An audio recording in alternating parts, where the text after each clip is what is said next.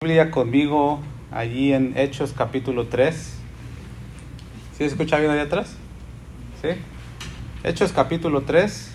Gloria a Jesús. En el verso 1. Y ahí, ahí mantenga su Biblia abierta. Vamos a... Ya ve que a mí me gusta empezar haciendo menciones de cosas extrañas a veces. Pero usted ya me conoce, usted no se asombre entonces por lo que a veces este, hago mención. Gloria a Dios. Mira, y hoy, hoy sí voy a empezar con algo muy extraño, pero primero vamos a orar. Señor, te damos gracias en el nombre de Cristo Jesús por la, por la gracia que has derramado en tu iglesia, Señor, en tu pueblo y nos das la oportunidad una vez más de estar aquí, de escuchar tu palabra, Señor, tu consejo, Que es de beneficio para nosotros, Señor, que es de beneficio para nuestro espíritu y que nos lleva a conocerte un poquito más cada día, Señor. Nos exponemos, Señor, a ti, nos ponemos y nos encomendamos a la palabra de tu gracia. Disponemos nuestros oídos y nuestro corazón, Señor, a tu consejo. Háblanos a cada uno de manera especial y particular, Señor. En el nombre de Jesús. Amén. Bueno, pues vamos a empezar con estas rarezas que le digo. Mire, hace, hace algunos años, cuando yo estaba comenzando mi caminar cristiano, no hace mucho, ¿verdad? Hace poquito. Eh, yo miré una película que se llama Medias Tintas. No sé si usted alguna vez la escuchó, la, la miró o por ahí la, alguien la mencionó. Eh, fue una película, este, es muy antigua, de los años 80 en México, que habla del cristianismo a medias tintas. De- que habla de, de cómo los, los cristianos en ese tiempo ya estilaban vivir un cristianismo a la mitad. Ah, medio me esfuerzo, medio voy a la iglesia, medio me comprometo y siempre era medio, medio. Por eso se llamaba la película Medias Tintas. Bueno, en esta película se describía la tendencia que tiene el ser humano para hacer algo tan sagrado como lo es el culto y la adoración a Dios, hacerlo algo tan simple y rutinario. ¿Cuántos se adoran su rutina de todos los días? no, ¿verdad? Ahora imagínese hacer algo sagrado como lo es el culto y la adoración a Dios, algo rutinario. Ah, va otra vez, como cuando se levanta usted mañana, ¿no? O el día lunes, otra vez tengo que ir a trabajar. Imagínese esa actitud, tener, ah, otra vez tengo que ir a la iglesia. Suena terrible, ¿verdad? Bueno, pero esta película expresaba eso que estaba sucediendo. Y esto llegó a ser hasta cierto punto de forma irónica, o sea, la película lo llevaron a, la- a una forma irónica para hacer reflexionar al pueblo cristiano de ese entonces, de cómo se estaban conduciendo, de cómo estaban viviendo su, su caminar cristiano. El propósito, el, el propósito era traer a reflexión sobre la condición en la que se había caído y hasta dónde se había minimizado la vida cristiana y la vida de devoción a Dios. Dijeran por ahí, hasta el mismo pastor Guillermo dice, cualquier parecido con la realidad es mera coincidencia. Estamos hablando de los años 80. ¿Cuántos? Yo no, yo no había nacido, con eso le digo todo. yo no había nacido, mucho menos los millennials ni los centennials, ¿verdad? Menos. ¿Qué, qué estás hablando? Pero en los años 80 ya se estilaba eso, imagínense. Entonces, en este trama, en esta película había una escena en la que yo de ahí me acordé y el Señor trajo toda esta, esta enseñanza a mi corazón, porque me acordé de esa escena, en donde un hermano, un hermano, vamos a ponerlo todo así, ¿no? Un hermano eh, estaba a punto de entrar a, a su automóvil porque iba de camino a la iglesia. Y al acercarse al auto lo abre y de repente un grupo de niños de la calle se le acerca, lo amontonan, lo, lo rodean todos, eran como 10 niños. Y le empiezan a decir, eh, danos, danos, ayúdanos con algo, ne- tenemos necesidad, ándale por favor, ayúdanos. Querían que le, querían ellos que esta, que esta persona les extendiera la mano con algo de ayuda. Pues no, tal vez no habían comido nada en ese día. A lo que este hermano responde, fíjese cómo respondió este hermano. No estén molestando. No estén quitándome el tiempo. ¿No ven que tengo prisa? Voy a la iglesia. No me estén estorbando, quítense de alrededor de mi carro. Y lo que más me llamó la atención fue esta expresión. Es que no te puedo ayudar con nada porque no traigo cambio. Acto seguido, saca su cartera y le enseña a todos los niños. que la tenía llena de billetes de alta denominación. No te puedo ayudar porque no tengo cambio. Y les enseña todo el billetero. Entonces, después de esto que les enseñó, pues los niños agacharon su cabeza y se empezaron a retirar, ¿no? Entonces este hombre, este hermano, le dice a los niños, busquen a Dios, Cristo los ama, Dios les bendiga. Y se fue del carro a la iglesia. Esto aunque parece gracioso, ¿no? Es una realidad que debería ser una causa de vergüenza para el pueblo cristiano. En el gran mandamiento allí en, Mateo capítulo 22, verso 36, los fariseos le preguntaban a Jesús, Maestro, ¿cuál es el gran mandamiento en la ley? Y todos lo sabemos, ¿verdad? Pueblo cristiano, sabemos cuál es el gran mandamiento en la ley. ¿Cuál es? Jesús respondió y dijo, amarás al Señor tu Dios con todo tu corazón y con toda tu alma y con todas tus fuerzas, perdón, y con toda tu mente, dice ahí en ese, en, específicamente en ese versículo. Y este dijo el Señor Jesús es el grande mandamiento. Y el segundo es semejante, amarás a tu prójimo como a ti mismo. En este mandamiento que el Señor Jesús nos estaba recordando, Dios no acepta sino el todo. Fíjese lo que estamos diciendo. Dios no acepta una adoración, una entrega a medias. El gran mandamiento es amarás primeramente al Señor con todo, con todo de nuestras vidas. Dice, con toda tu vida, con toda tu alma, o sea, perdón, con toda tu vida, o sea, tu corazón, todo lo que está, se, se gesta aquí en el corazón. Porque del corazón vienen los malos deseos, dice la Biblia también. Pero también de la abundancia del corazón habla la boca. Si tu corazón está abundante en agradecimientos, en palabras de amor hacia Jesús, hacia, el Señor, ¿qué es lo que va a hablar tu boca? Exactamente eso. Eso es lo que vas a expresar. Con toda tu alma y con toda tu mente. Esto nos está hablando de lo más interno de nuestro ser por encima de nuestras emociones humanas, o sea, por, con toda tu alma.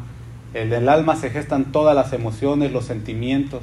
A veces nos sentimos tristes y en ese día no queremos amar al Señor.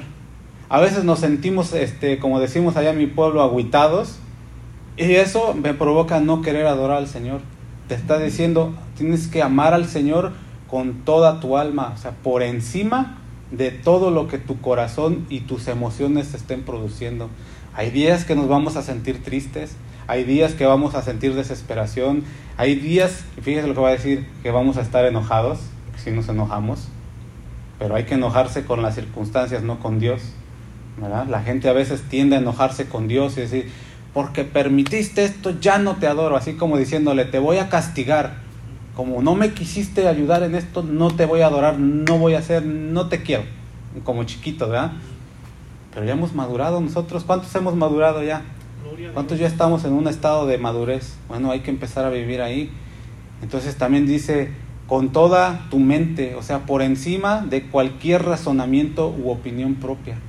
A veces, porque como lo decía ahorita, porque en mis razonamientos digo, es que yo esperaba esto de Dios y no sucedió, entonces ya no, ya no quiero nada contigo, Señor. Me voy a distanciar poquito porque yo pensaba que tú eras distinto. Bueno, ayer aprendimos que hay que nosotros amoldarnos a lo que dice la Escritura, a hacer lo que dice la Escritura y no la Escritura tiene que amoldarse a nosotros, ¿verdad? Entonces el conjunto de todas estas cosas nos llevan a un entero. Todo tu corazón, toda tu alma y toda tu mente. Esas tres cosas nos llevan a un entero en tu vida, en la mía, el cual es amar a Dios y ponerlo a Él primero por encima de todas o de cualquier área en tu vida y en la mía. Eso es lo que es el gran mandamiento. Entonces vamos a ver lo que sucedía en el principio de la iglesia allí en Jerusalén, donde nació lo que hoy conocemos como la iglesia de Cristo. Porque la escena que yo les describí de esta película, ustedes la pueden buscar, está en internet. Es muy viejita, tal vez por ese, por ese simple hecho de que es muy viejita no le va a llamar la atención, porque todavía se ve así como borrosa, no, no se ve en, en, 4K como hoy estamos acostumbrados. Es una película, pero tiene un mensaje que te va a hacer llorar, te lo, te lo apuesto. tan poderoso ese mensaje que te hace ver en lo interior de tu corazón y decirte, Señor, qué diluida está la iglesia. Pero al principio donde nació la iglesia allí en Jerusalén, cuando el Espíritu Santo vino sobre la iglesia que empezaba, las cosas no eran tan ligeras como nosotros estamos acostumbrados ahora. Nosotros hoy eh, tenemos que estudiar acerca del compromiso, acerca de la fidelidad, tenemos que buscar las definiciones en griego, en hebreo, en arameo, para poder entender mejor de qué se está refiriendo la escritura. Para ellos era un estilo de vida natural. El Espíritu de, el Espíritu de Dios lo producía en ellos de manera natural. O sea que, en otras palabras, usted y yo hoy necesitamos aprender con lecciones acerca del Espíritu Santo. Pero para ellos era un estilo de vida. Ellos nunca recibieron de Pablo, de Pedro, de Apolos una lección de neumatología. Miren, vamos, siéntense, vamos a aprender a conocer al Espíritu Santo. No existía. Era algo natural. Ellos lo experimentaban en su persona todos los días. Entonces, vamos a ver cómo era ahí en, ese, en esa iglesia primitiva que se conoce, ¿verdad? Ahí en capítulo 3 de Hechos, si va conmigo a la lectura. ¿Ya lo tiene? Ya le di bastante tiempo. ¿Sí? Ok. Dice ahí en el, en el capítulo 3, Pedro y Juan subían juntos al templo a la hora novena, la de la oración. Y era traído un hombre cojo de nacimiento a quien ponían cada día a la puerta del templo que se llamaba la Hermosa para que pidiese limosna de los que estaban en el templo. Este, este hombre inválido, cuando vio a Pedro y a Juan que iban a entrar en el templo, les rogaba que le diesen limosna. Pedro con Juan, fijando en él los ojos, le dijo, míranos. Entonces él estuvo atento, esperando recibir algo de ellos. Mas Pedro dijo, no tengo plata ni oro pero lo que tengo te doy. En el nombre de Jesús de Nazaret, levántate y anda. Y tomándole por la mano derecha le levantó, y al momento se afirmaron los pies y los tobillos. Y saltando se puso en pie y anduvo y entró con ellos en el templo, andando y saltando y alabando a Dios. Y mira el resultado de esto. Y todo el pueblo le vio andar y alabar a Dios. Y le reconocían que era el que se sentaba a pedir limosna a la puerta del templo, la hermosa, y se llenaron de asombro y de espanto por lo que había sucedido. ¿Se da cuenta? Eso es lo que sucedía en la, en la iglesia. Aquí vemos a Pedro y Juan que iban de camino hacia un lugar, pero quiero que antes de continuar la lectura y la reflexión de esto, prestemos atención a algo que es muy importante. El hecho de que ellos iban al templo no estaba hablando, ya se me quitó esta cosa, perdón, no estaba hablando de que era un simple hecho así nada más de que, ah, ¿qué te parece si hoy ah, vamos a la iglesia? Así como de repente usted y yo, ¿no? Ah, hoy como que hoy es un buen día para ir a la iglesia, ¿no te parece? Y tú dices, ah, es que hoy no siento ganas, otra vez tus emociones, ¿no? Como que hoy es un buen día, mira qué bonito día hizo el Señor, como que está bueno para ir a escuchar la palabra de Dios, ¿no?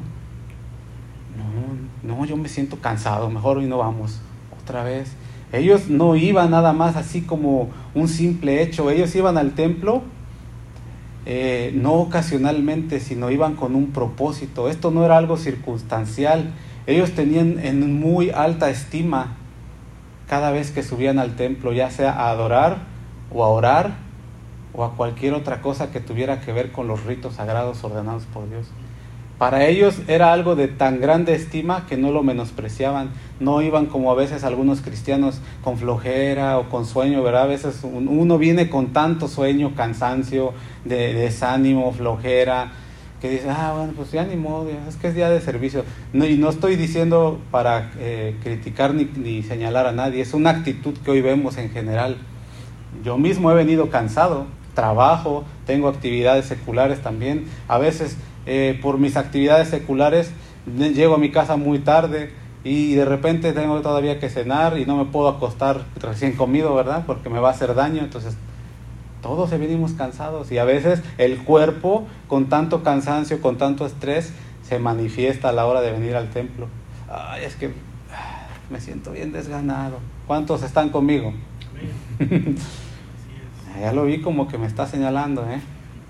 Entonces, entendamos que no era entonces algo circunstancial. Y si usted pone su mirada ahí en Hechos, atrasito, en Hechos 2, en el verso 44, va a ver por qué le estoy diciendo esto. ¿Está conmigo ahí? Hechos 2.44 dice, todos los que habían creído, así como usted y yo, ¿qué hacían? Dice.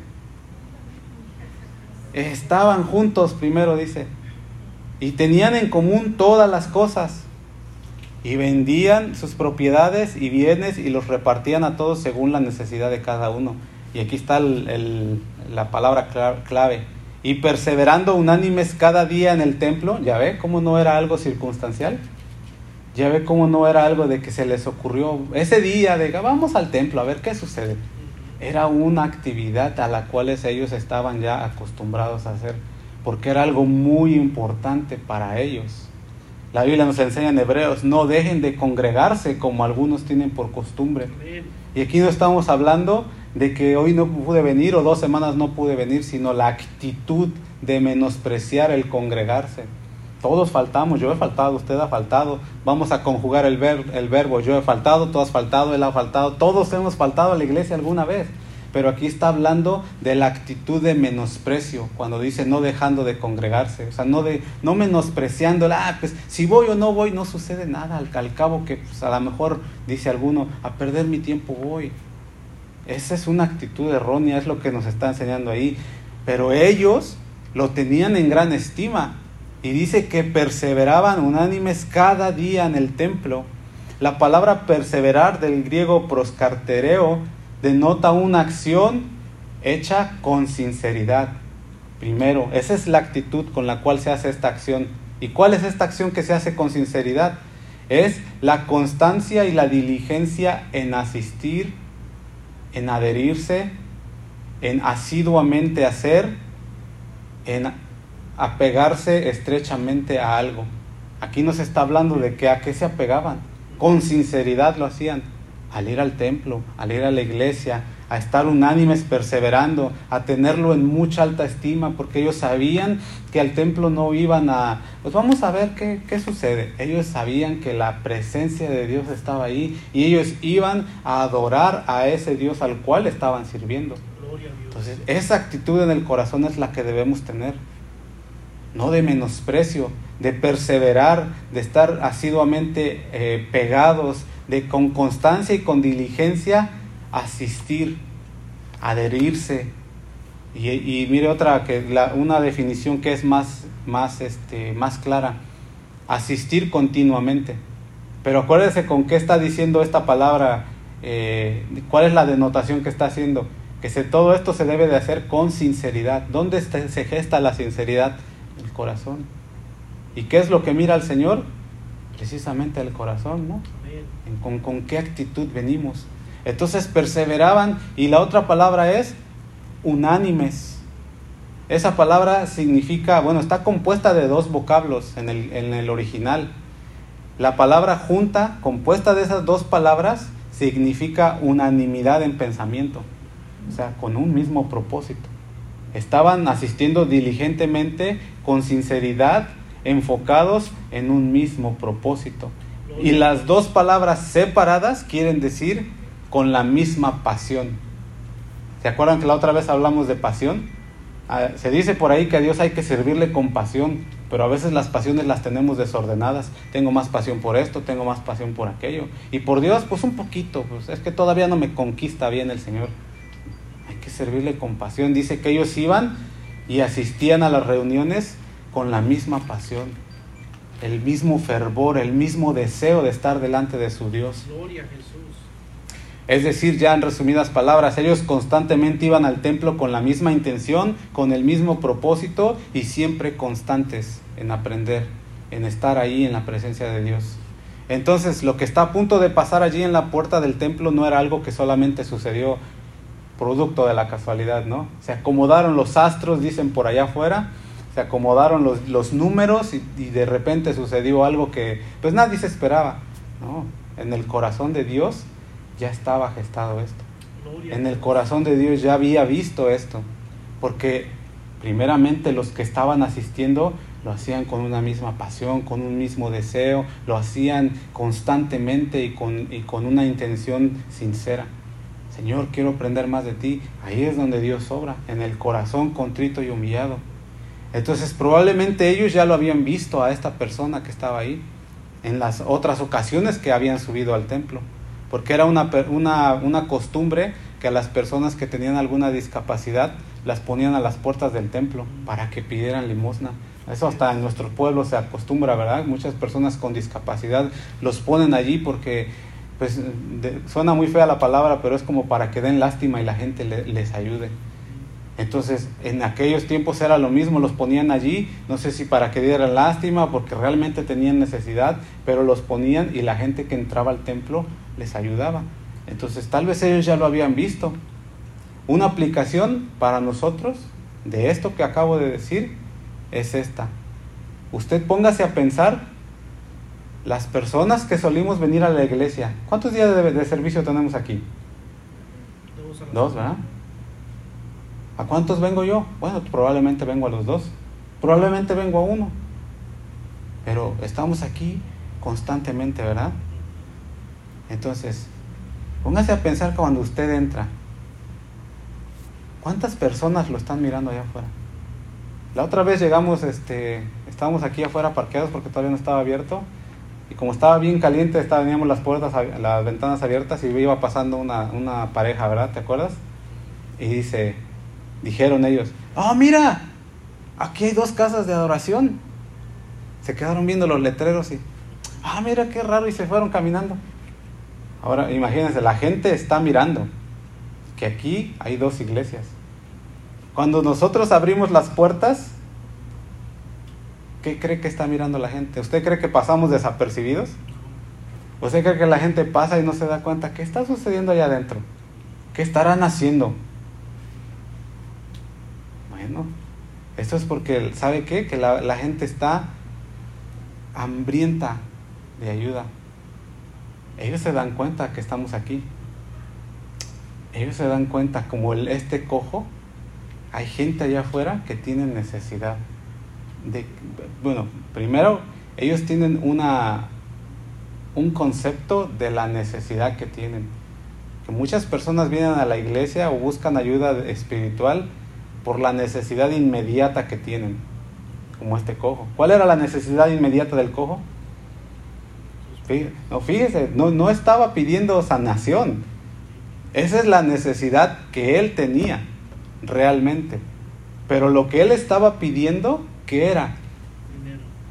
Tengo hambre, por favor ayúdame. Estaba buscando saciar una necesidad que para él era inmediata, algo que me está atormentando ahora mismo. Pero en realidad esa no era la, necesidad que él tenía. En realidad su necesidad más importante era que no podía caminar, que no podía valerse por sí mismo. ¿verdad? Y así las personas eh, llegan a la iglesia buscando ayuda en lo que en ese momento consideran que es su más inmediata necesidad y la cual no siempre es económica. A veces las personas piensan que eh, vamos a la iglesia para que nos ayuden. No siempre es económico lo que la gente necesita. A veces va a la par, pero nosotros que ya estamos aquí, necesitamos darnos cuenta mirar a, este cojo, como ahorita lo vamos a ver, que ellos pusieron sus ojos sobre él. Gloria a Dios. Mirar cuál es la necesidad que tienen las personas, que no siempre es económica. Ahí en Hechos 3, 3, dice, este, o sea, el cojo, cuando vio a Pedro y a Juan que iban a entrar en el templo, les rogaba que le diesen limosna. Ahora no nos hace falta recordar y mencionar otra vez que este hombre estaba afuera sentado, no estaba dentro en el templo, estaba en la puerta. Pero la Biblia dice que vio a Pedro y a Juan. Así como esas personas que acabo de decir que nos miran cuando entramos. Yo se lo aseguro, la gente nos mira cuando entramos. Me ha tocado entrar por aquí y de repente van pasando personas y le hacen así. A ver qué están haciendo allá adentro. la gente se da cuenta de, de a qué estamos viniendo. Entonces, necesitamos nosotros pensar y re- realmente reflexionar.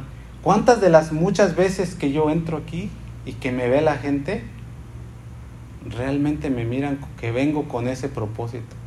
Que mire, a veces le digo, por circunstancias X, venimos cansados, lo que usted quiera. Y cuando venimos entrando allá afuera, antes de pasar el telón, decía este, un pastor allá en, eh, en México, eh, esa puerta parece mágica, esa puerta parece que hace milagros, porque todo el mundo viene con cara larga allá, todo el mundo viene enojado, lo que quiera, pero al momento de pasar la puerta se transforman. Hermano, Dios te. Y cuando- así como que, ah, ¿qué pasó? Al cruzar la puerta, de repente algo sucedió en tu vida así, ¡pum! Truco. Lo mismo está viendo la gente allá afuera. O sea, ¿cómo estamos desde el momento en que estamos entrando al, al templo? Fíjese que este cojo dice que vio a Juan y a Pedro que venían y iban a entrar. Desde el momento que todavía no estaban adentro, venían apenas caminando para entrar, ya los estaba viendo. Ahora, fíjese, si usted, si usted y yo, también me voy a meter yo, claro que sí, yo también peco.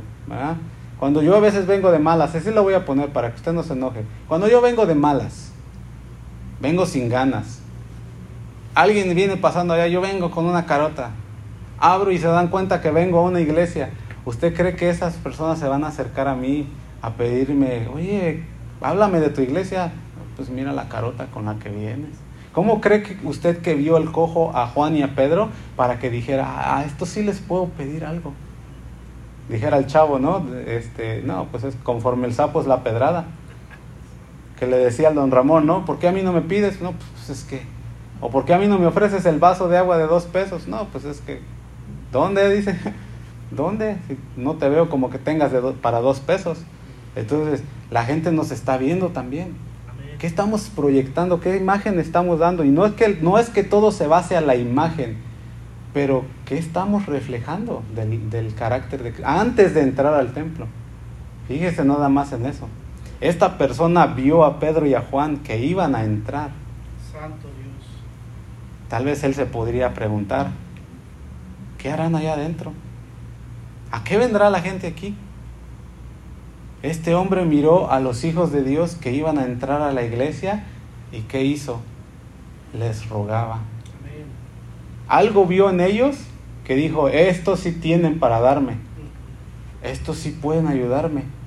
Y así muchas personas el día de hoy nos miran a todos los que el día de servicio entramos por esa puerta y allá afuera ellos desesperadamente están gritando que alguien les ayude, que alguien les extienda la mano, desesperadamente buscan algo o alguien quien les ayude a aliviar su sufrimiento, el cual, repito, muchas ocasiones ellos enfocan su mirada en lo que, en lo que necesitan inmediatamente, o sanidad, o provisión, o algo más que los está quejando cuando realmente muchas de las veces la necesidad primordial que tienen no es esa. Entonces ahí es donde entramos usted y yo.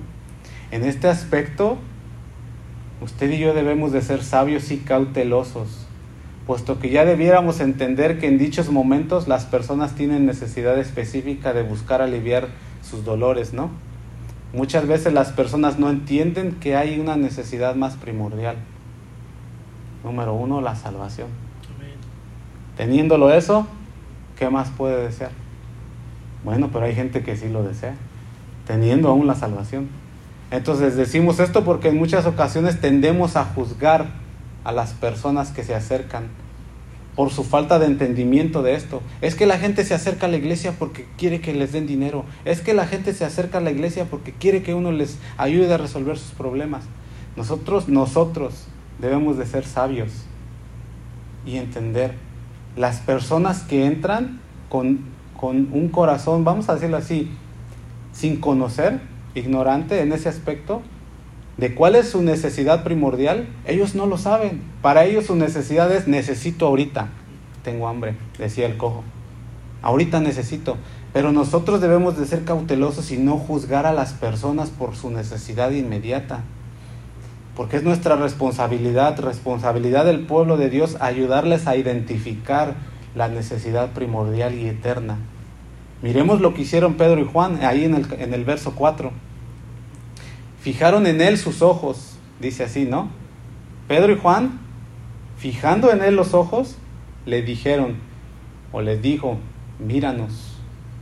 Y esto nos habla de una buena virtud de prestar atención a lo que la gente está externando. La gente tiene necesidad, la gente busca ayuda. Y, la iglesia hoy, como lo decía yo al principio, como este señor del carro, en vez de estar atento cuál es lo que, lo que está quejando a la gente, quítate, me estorbas, no, los juzgamos, los criticamos, los hacemos a un lado, en vez de, de acoger, acogerlos y ayudarlos. Mira, yo sé que tal vez ahorita tienes esta necesidad, porque vamos a ver lo que hicieron ellos.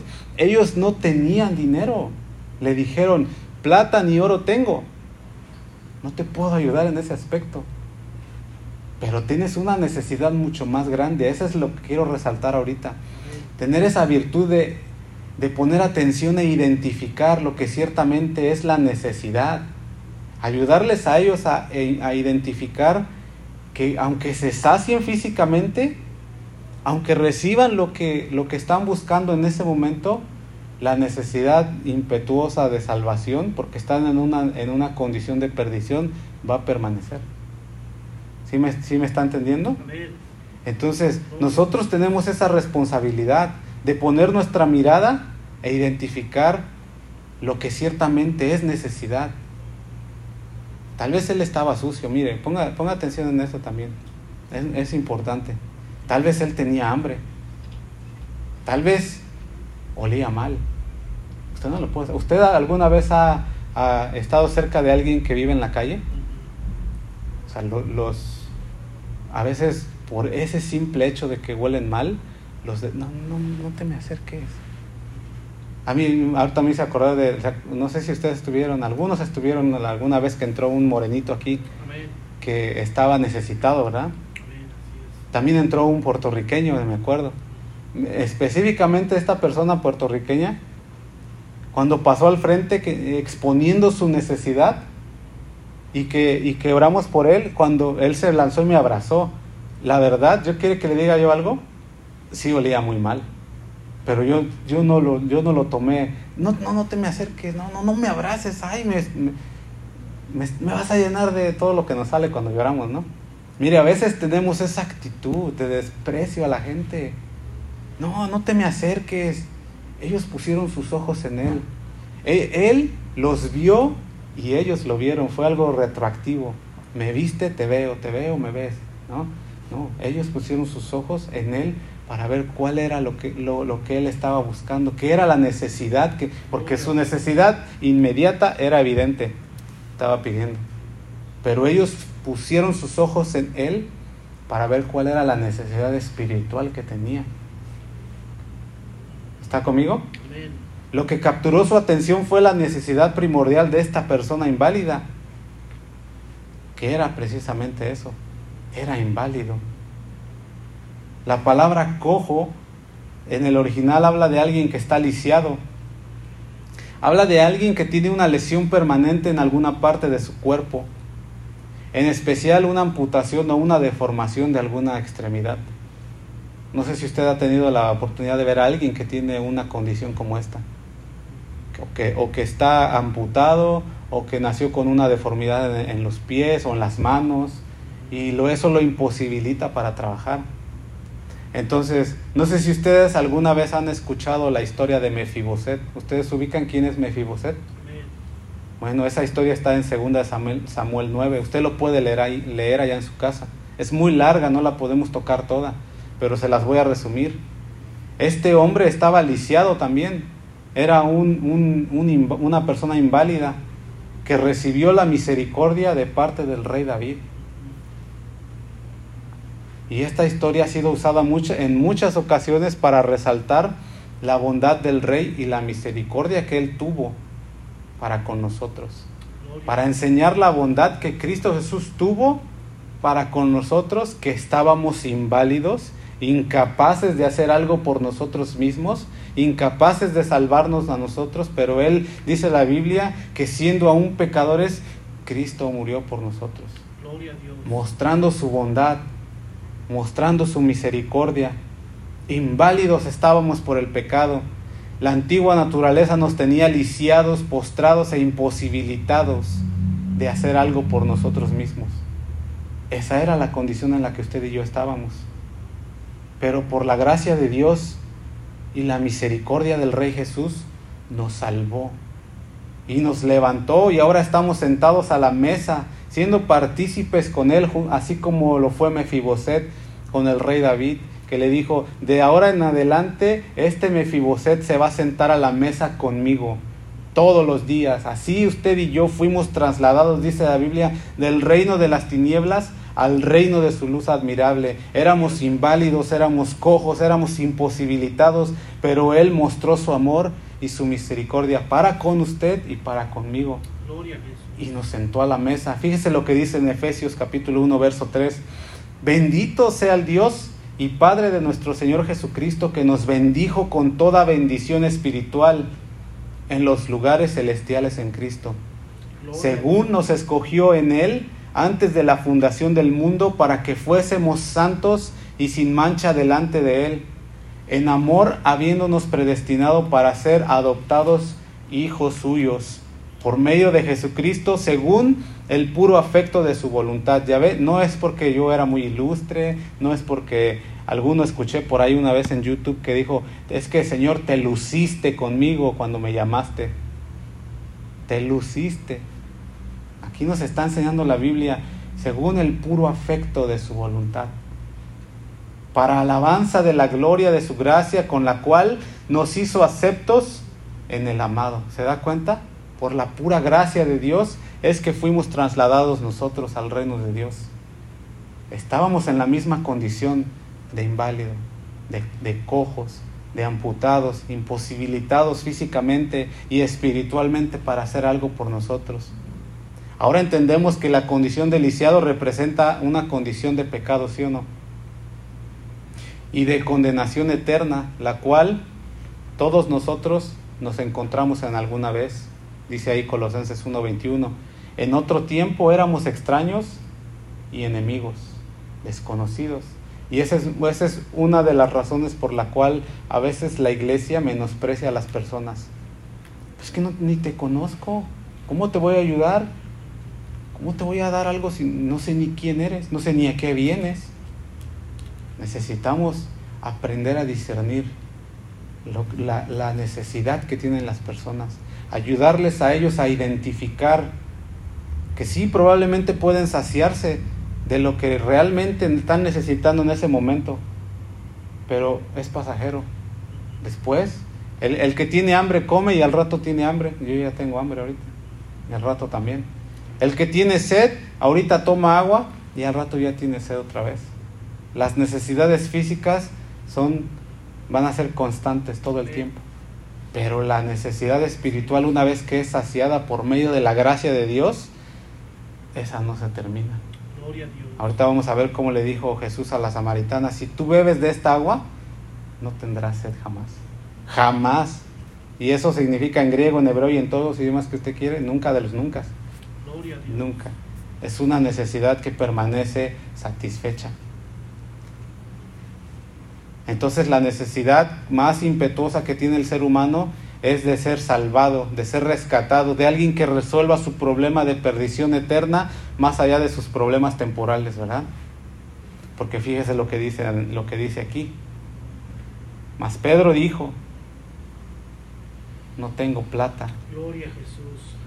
No tengo oro con que ayudarte. Estamos iguales, compadre. No tengo. ¿Cómo me gustaría ayudarte? Pero no tengo. ¿Cómo me gustaría poder saciar tu necesidad? Pero no puedo. No siempre se va a poder. Ahora, si usted está posibilitado de hacerlo, no cierre su corazón.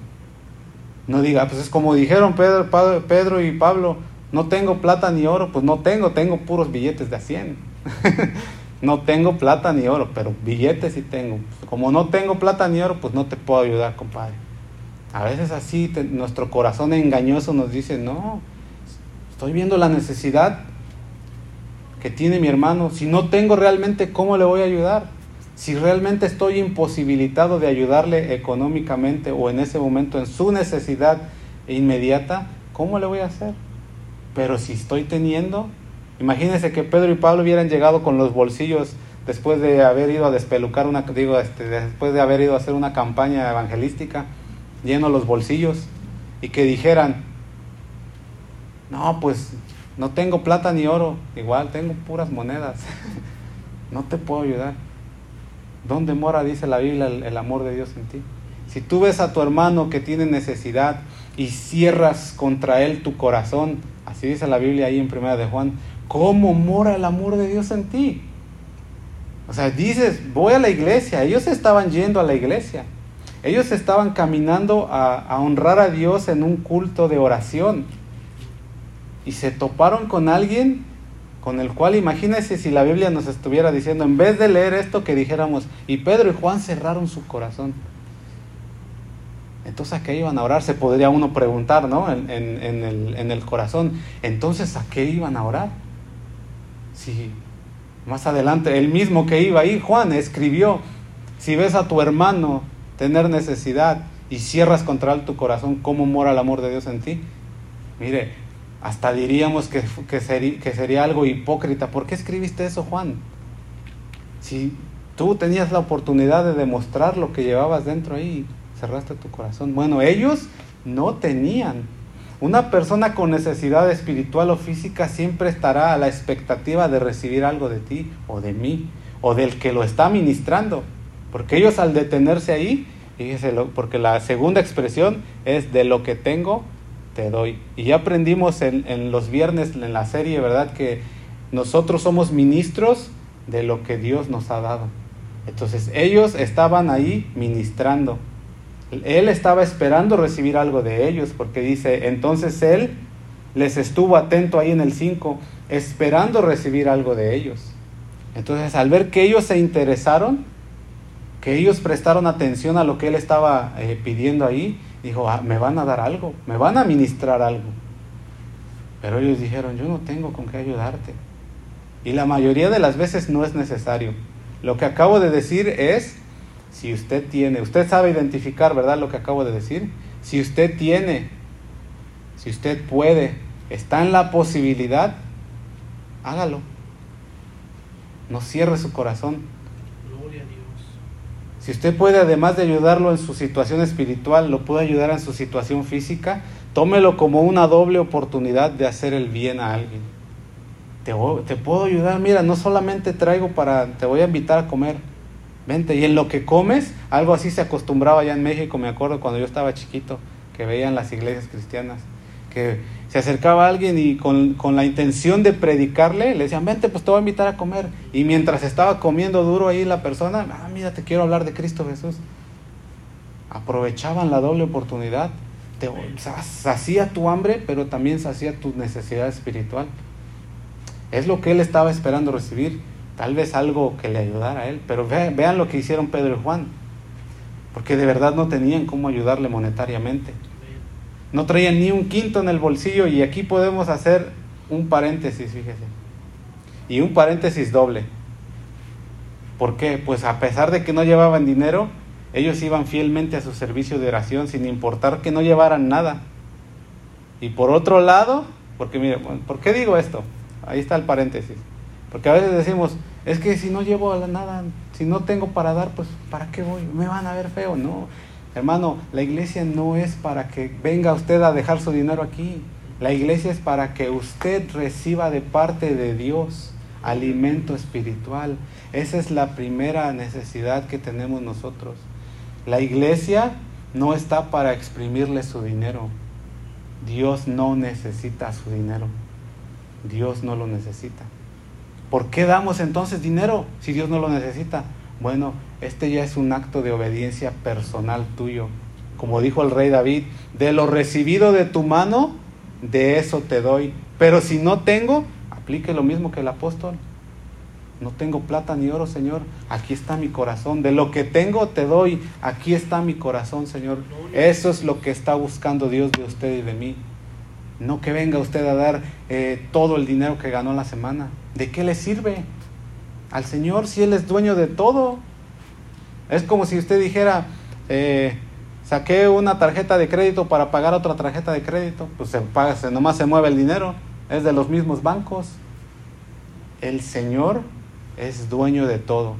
Entonces Él no necesita, pero sí requiere de nosotros que lo administremos con fidelidad. Si estoy teniendo, Señor, no voy a cerrar mi corazón. Y si, y si no tengo, Señor, de lo que tengo voy a dar. De lo que hay en mí, de lo que tú has puesto en mí, de eso es lo que yo voy a dar. Entonces, por eso digo, no necesitan no necesitaban ellos traer dinero, ellos no traían, pero iban fielmente a su culto de oración, iban fielmente a servir a su Dios. Y por el otro lado, a pesar de que no tenían nada, Dios obró a través de ellos, dándonos ejemplo así de que no necesariamente la abundancia de bienes quiere decir que Dios está con nosotros. Dios no se mueve por la abundancia, por la escasez. Dios es Dios y al corazón contrito y humillado Él no desprecia. Porque hoy, se dice, pues mira el fruto que estoy dando, dicen algunos ministros, ¿no? Algunos servidores, algunos este, cristianos. Yo estoy bien delante de Dios porque mira, pues no tengo necesidad de nada, así como la iglesia de la Odisea. No tengo necesidad de nada, me he enriquecido en todo. Y el Señor les dijo su verdadera condición, más bien estás, eres un desventurado, miserable, pobre, pobre ciego y desnudo. Pero si tengo de todo, la, abundancia de bienes materiales no necesariamente quiere decir que Dios te está respaldando, que tú, que tú estás siendo agradable a Dios. Ellos no traían nada y vemos, ahorita vamos a ver lo que real, lo que, la grandeza más bien de lo que obraron por lo que había en su corazón. Gloria. De lo que tengo te doy, así se llama el tema, creo que no se los dije, ¿verdad? De lo que yo tengo te doy, es el tema de hoy. Vamos a empezar otra vez. Abra su Biblia. Le dijeron, no tengo plata ni oro, pero de lo que tengo, te doy. Tal vez no tenemos cómo aliviar la necesidad de las personas. Tal vez no tenemos algo para darles lo que, de lo que ellos piensan que necesitan y que va a saciar su necesidad. Pero sí tenemos cómo saciar la necesidad espiritual. Gloria a Dios. ¿Cuál es la necesidad espiritual? Fíjese lo que dice ahí Juan 4:14.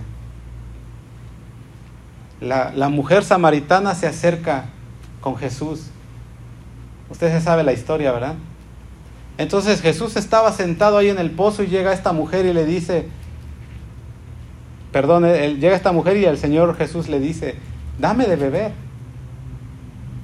Tengo sed. Fíjese, ahora el Señor Jesús teniendo necesidad. Y esta mujer le dice, pues, espérate, ¿cómo me pides a mí, que soy mujer samaritana, que te debe de beber? Si nos, entre nosotros hay pleito, ahí está, luego, luego. La discriminación, ¿no? Tú y yo somos de razas distintas. ¿Cómo me pides a mí que yo te dé? Bueno, le dice a la mujer, bueno, tú vienes, sacas tu agua y tomas.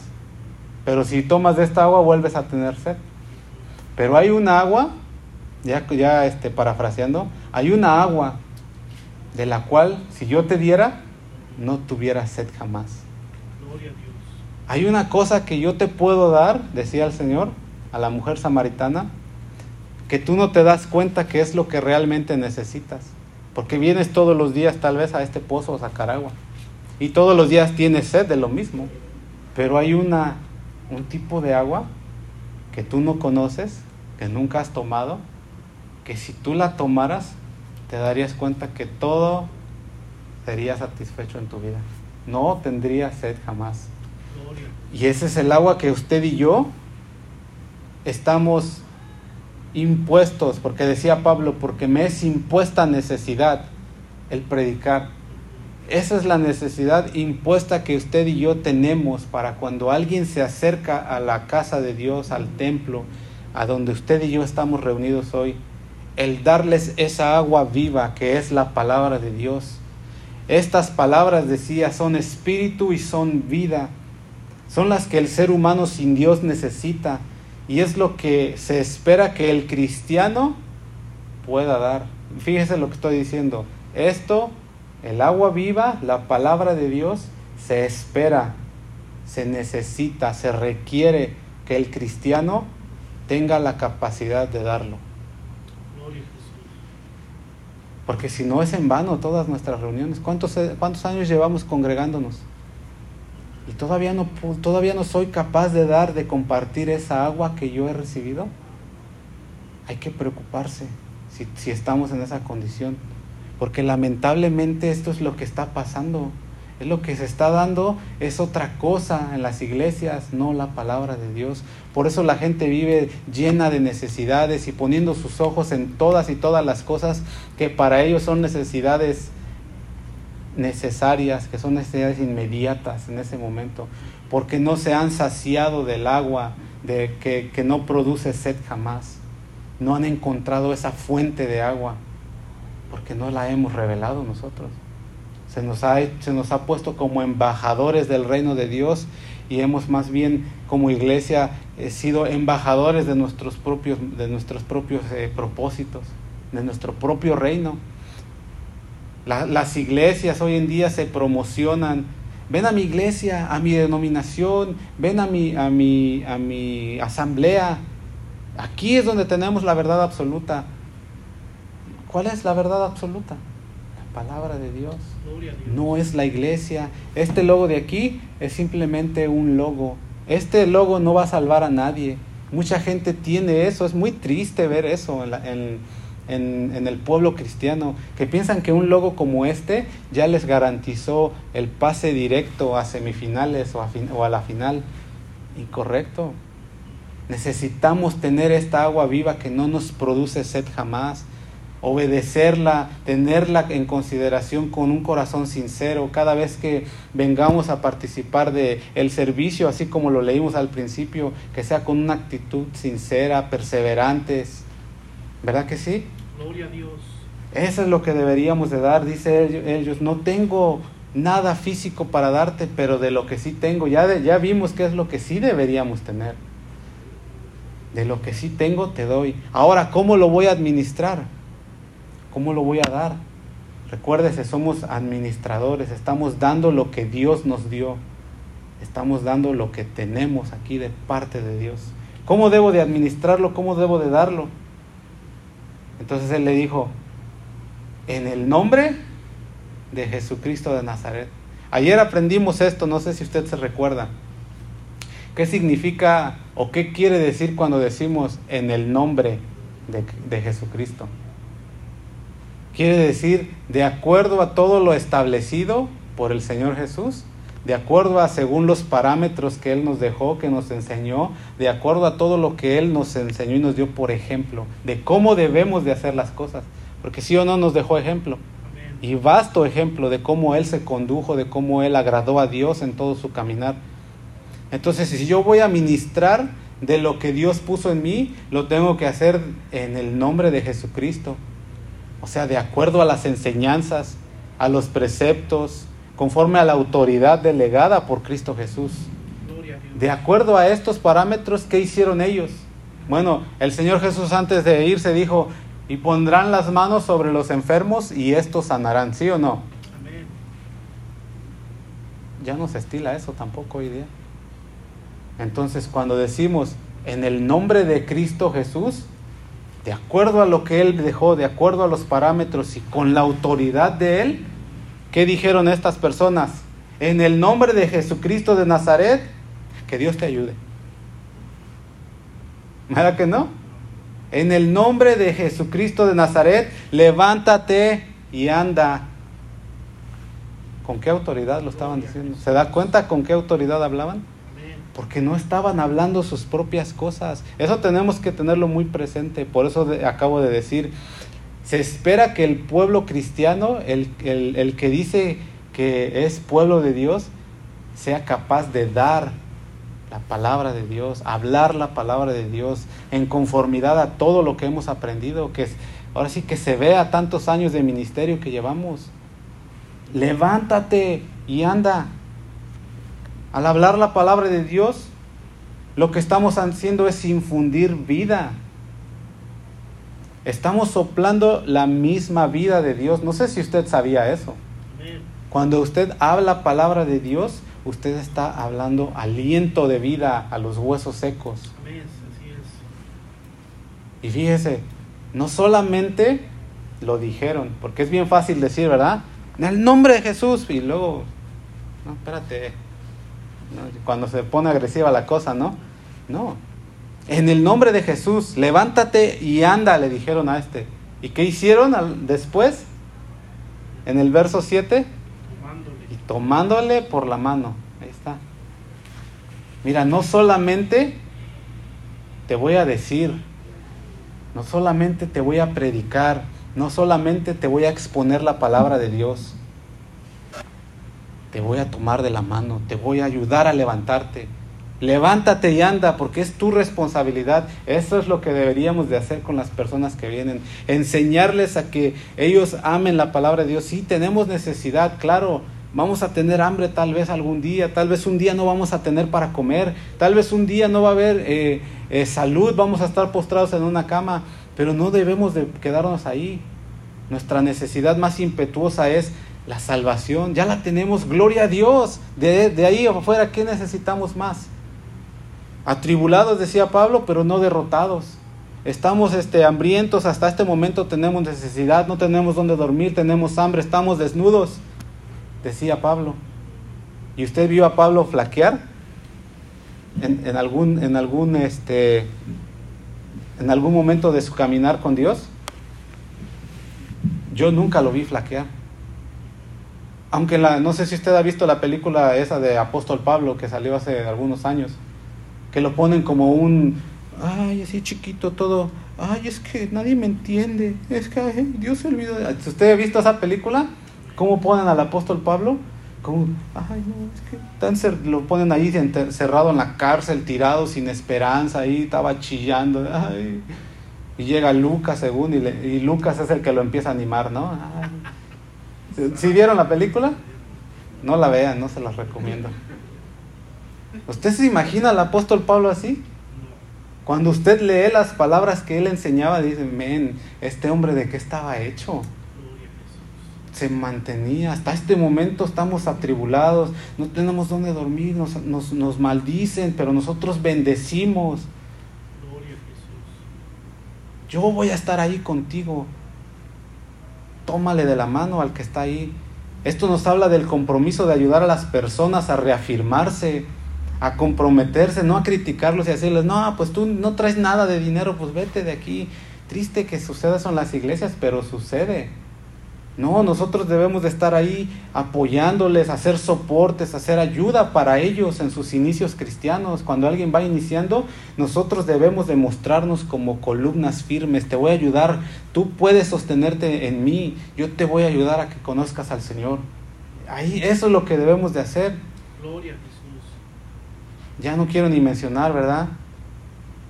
Todo lo que sucede que en vez de estar ayudando a otros estamos siendo piedras de tropiezo en el cristianismo. Estamos siendo estorbos para que muchos que desean seguir a Dios y acercarse a Él no lo hagan, porque se encuentran con obstáculos de desánimo de las personas que deberían de estarles ayudando a reafirmarse, que nos ven así como lo decía yo ahorita. Imagínense si, si usted y yo hubiéramos vivido en el tiempo del apóstol Pablo y que lo hubiéramos visto en esa condición, así como lo pintaron en la película. Todo tristón, tirado, desesperado, sin esperanza. Y, ay, Señor, ay, pobrecito de mí. ¿Usted hubiera, ¿Usted hubiera dicho que valía la pena seguir al Señor viendo esa escena?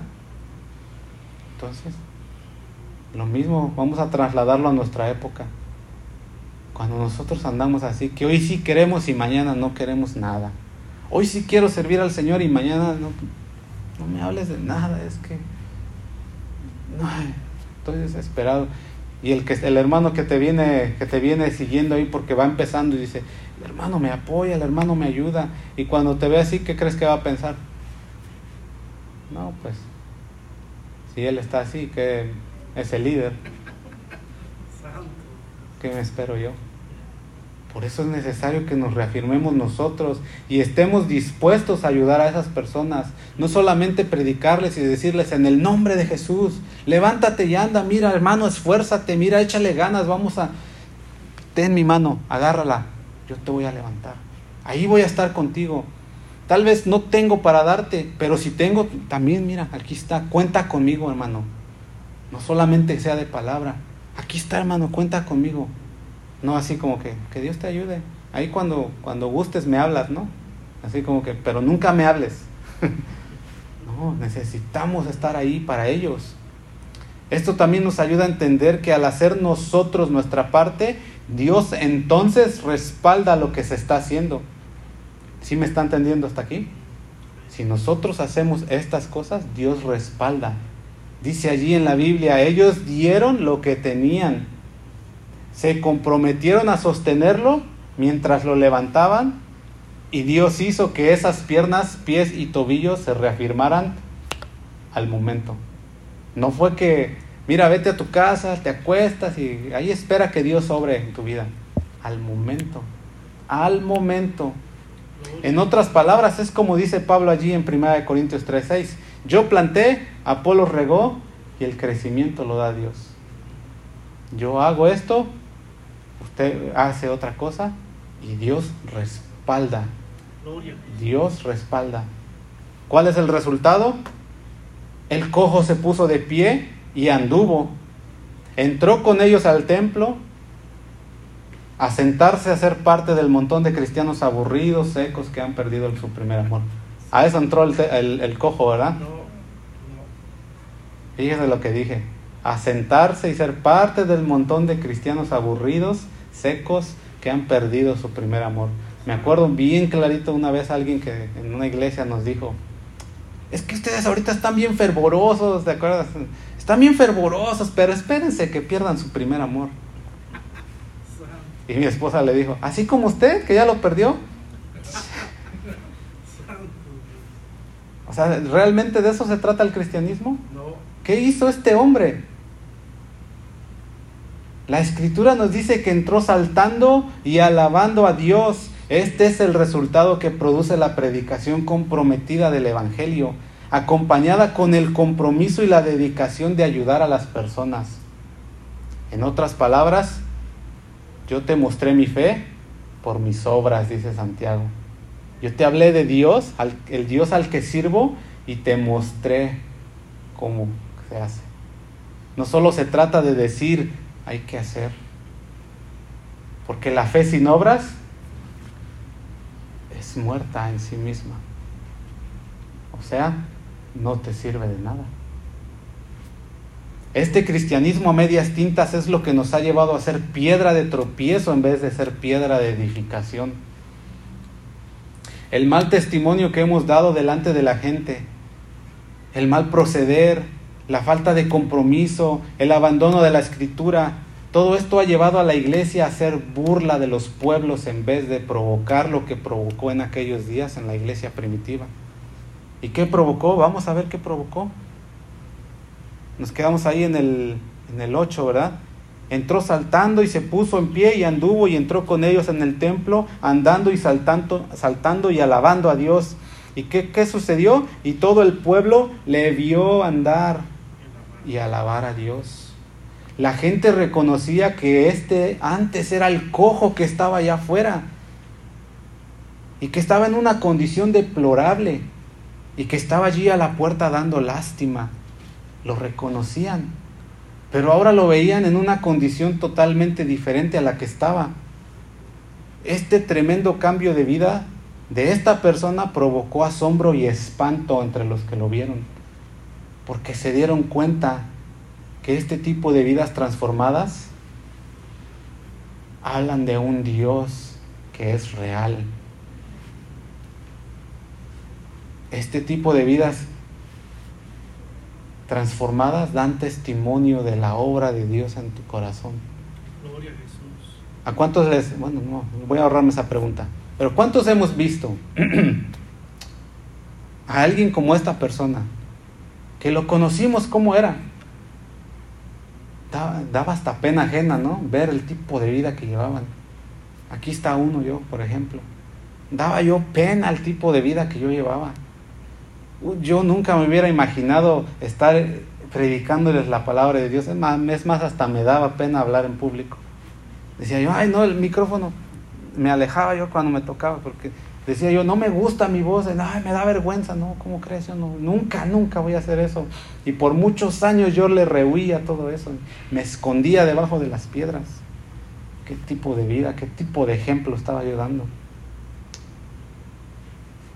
Y era vergonzoso predicar a un Dios que cambia, que restaura, que da nueva vida y que los que estaban a mi alrededor me dijeran, si Dios realmente cambia, ¿por qué no te ha cambiado a ti? A veces nos llenamos la boca diciendo de un Dios que transforma, diciendo Cristo salva, Cristo te, te, da una nueva vida, te hace renacer. Y a veces las personas nos miran así como, ¿really? Es que mira, si te acercas al Señor, lo vas a, lo vas a conocer de una manera personal. Te va a transformar tus pensamientos, tu manera de verla. ¿De verdad? Si Dios realmente cambia, ¿por qué no te ha cambiado a ti? Ah, no, es que empezamos, ¿verdad? No, es vergonzoso decir, Dios cambia, Dios transforma y sigamos en la misma condición. ¿Por qué sigue siendo la misma persona mezquina, ávara, insensible, déspota, orgullosa? Si Dios ya te cambió. ¿Por qué? Porque no se puede dar lo que no se tiene. De lo que tengo, te doy. Y venimos a ser piedra de tropiezo para aquellos que nunca llegan a ver un cambio genuino en nosotros. Si, de eso se trata seguir al Señor, yo no quiero seguir al Señor, decían. Si de eso se trata ser cristiano, yo no quiero ser cristiano. Yo lo reconozco. Yo fui un mal ejemplo para muchos en mis primeros andares cristianos, en mis primeros años. Carácter, cosas y cosas de las cuales dice Pablo, ahora me da vergüenza mencionarlas. Pero si yo ahora les predico de un Dios que cambia y que transforma, sería totalmente vergonzoso decir que yo estoy igual como era antes, ¿verdad que sí? No tendría ni credibilidad. Vamos a ponernos de pie. Gloria a Jesús.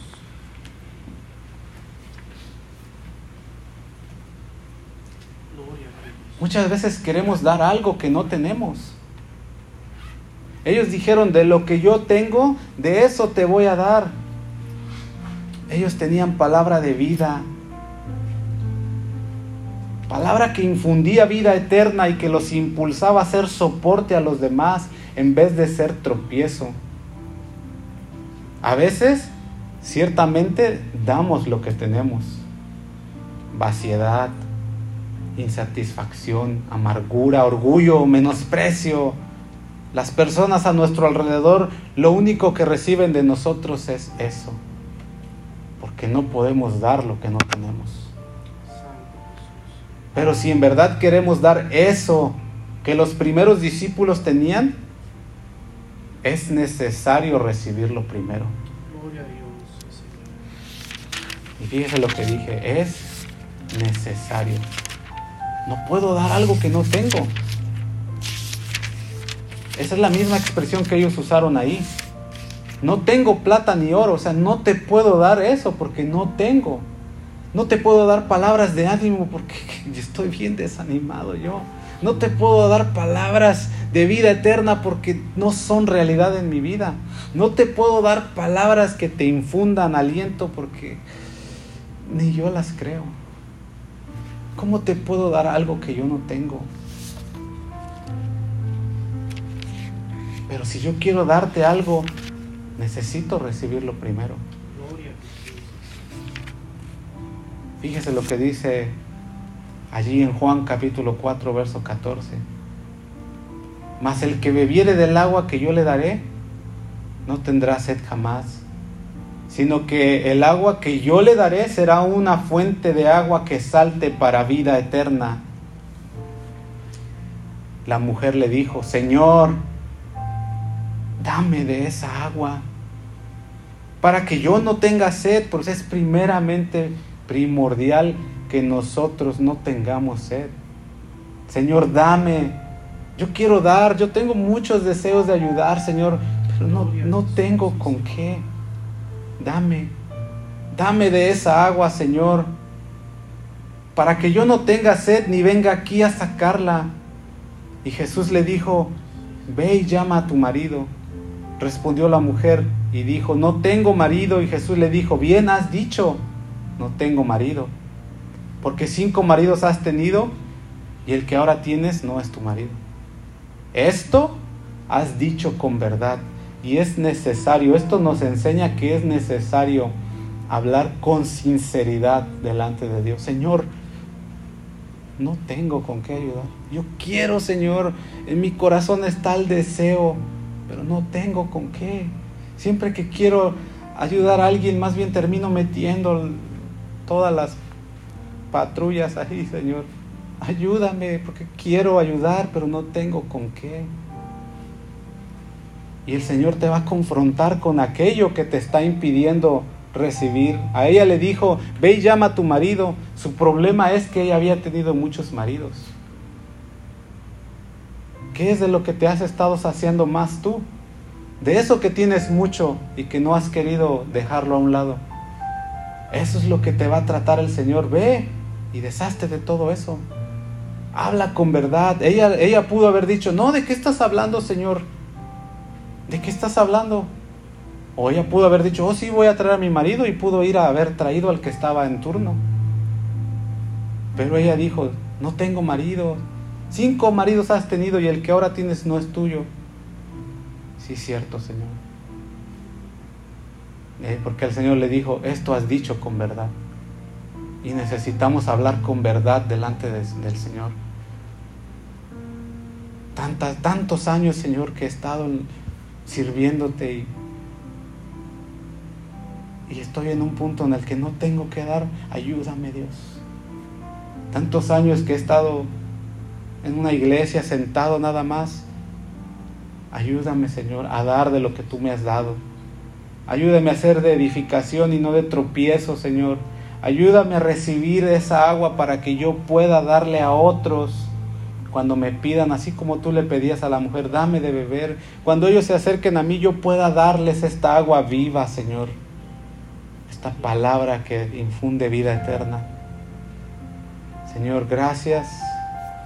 Te damos por tu palabra. Y aquellos que tú conoces los corazones, Dios. Aquellos que se han sincerado delante de ti y que te han dicho, Señor, no tengo con qué ayudar, no tengo qué dar. Señor, dales de esa agua viva. Danos de esa agua viva, Señor. Para que primeramente nosotros no tengamos sed y que podamos darla a otros también, Señor, para que puedan saciar su necesidad primordial.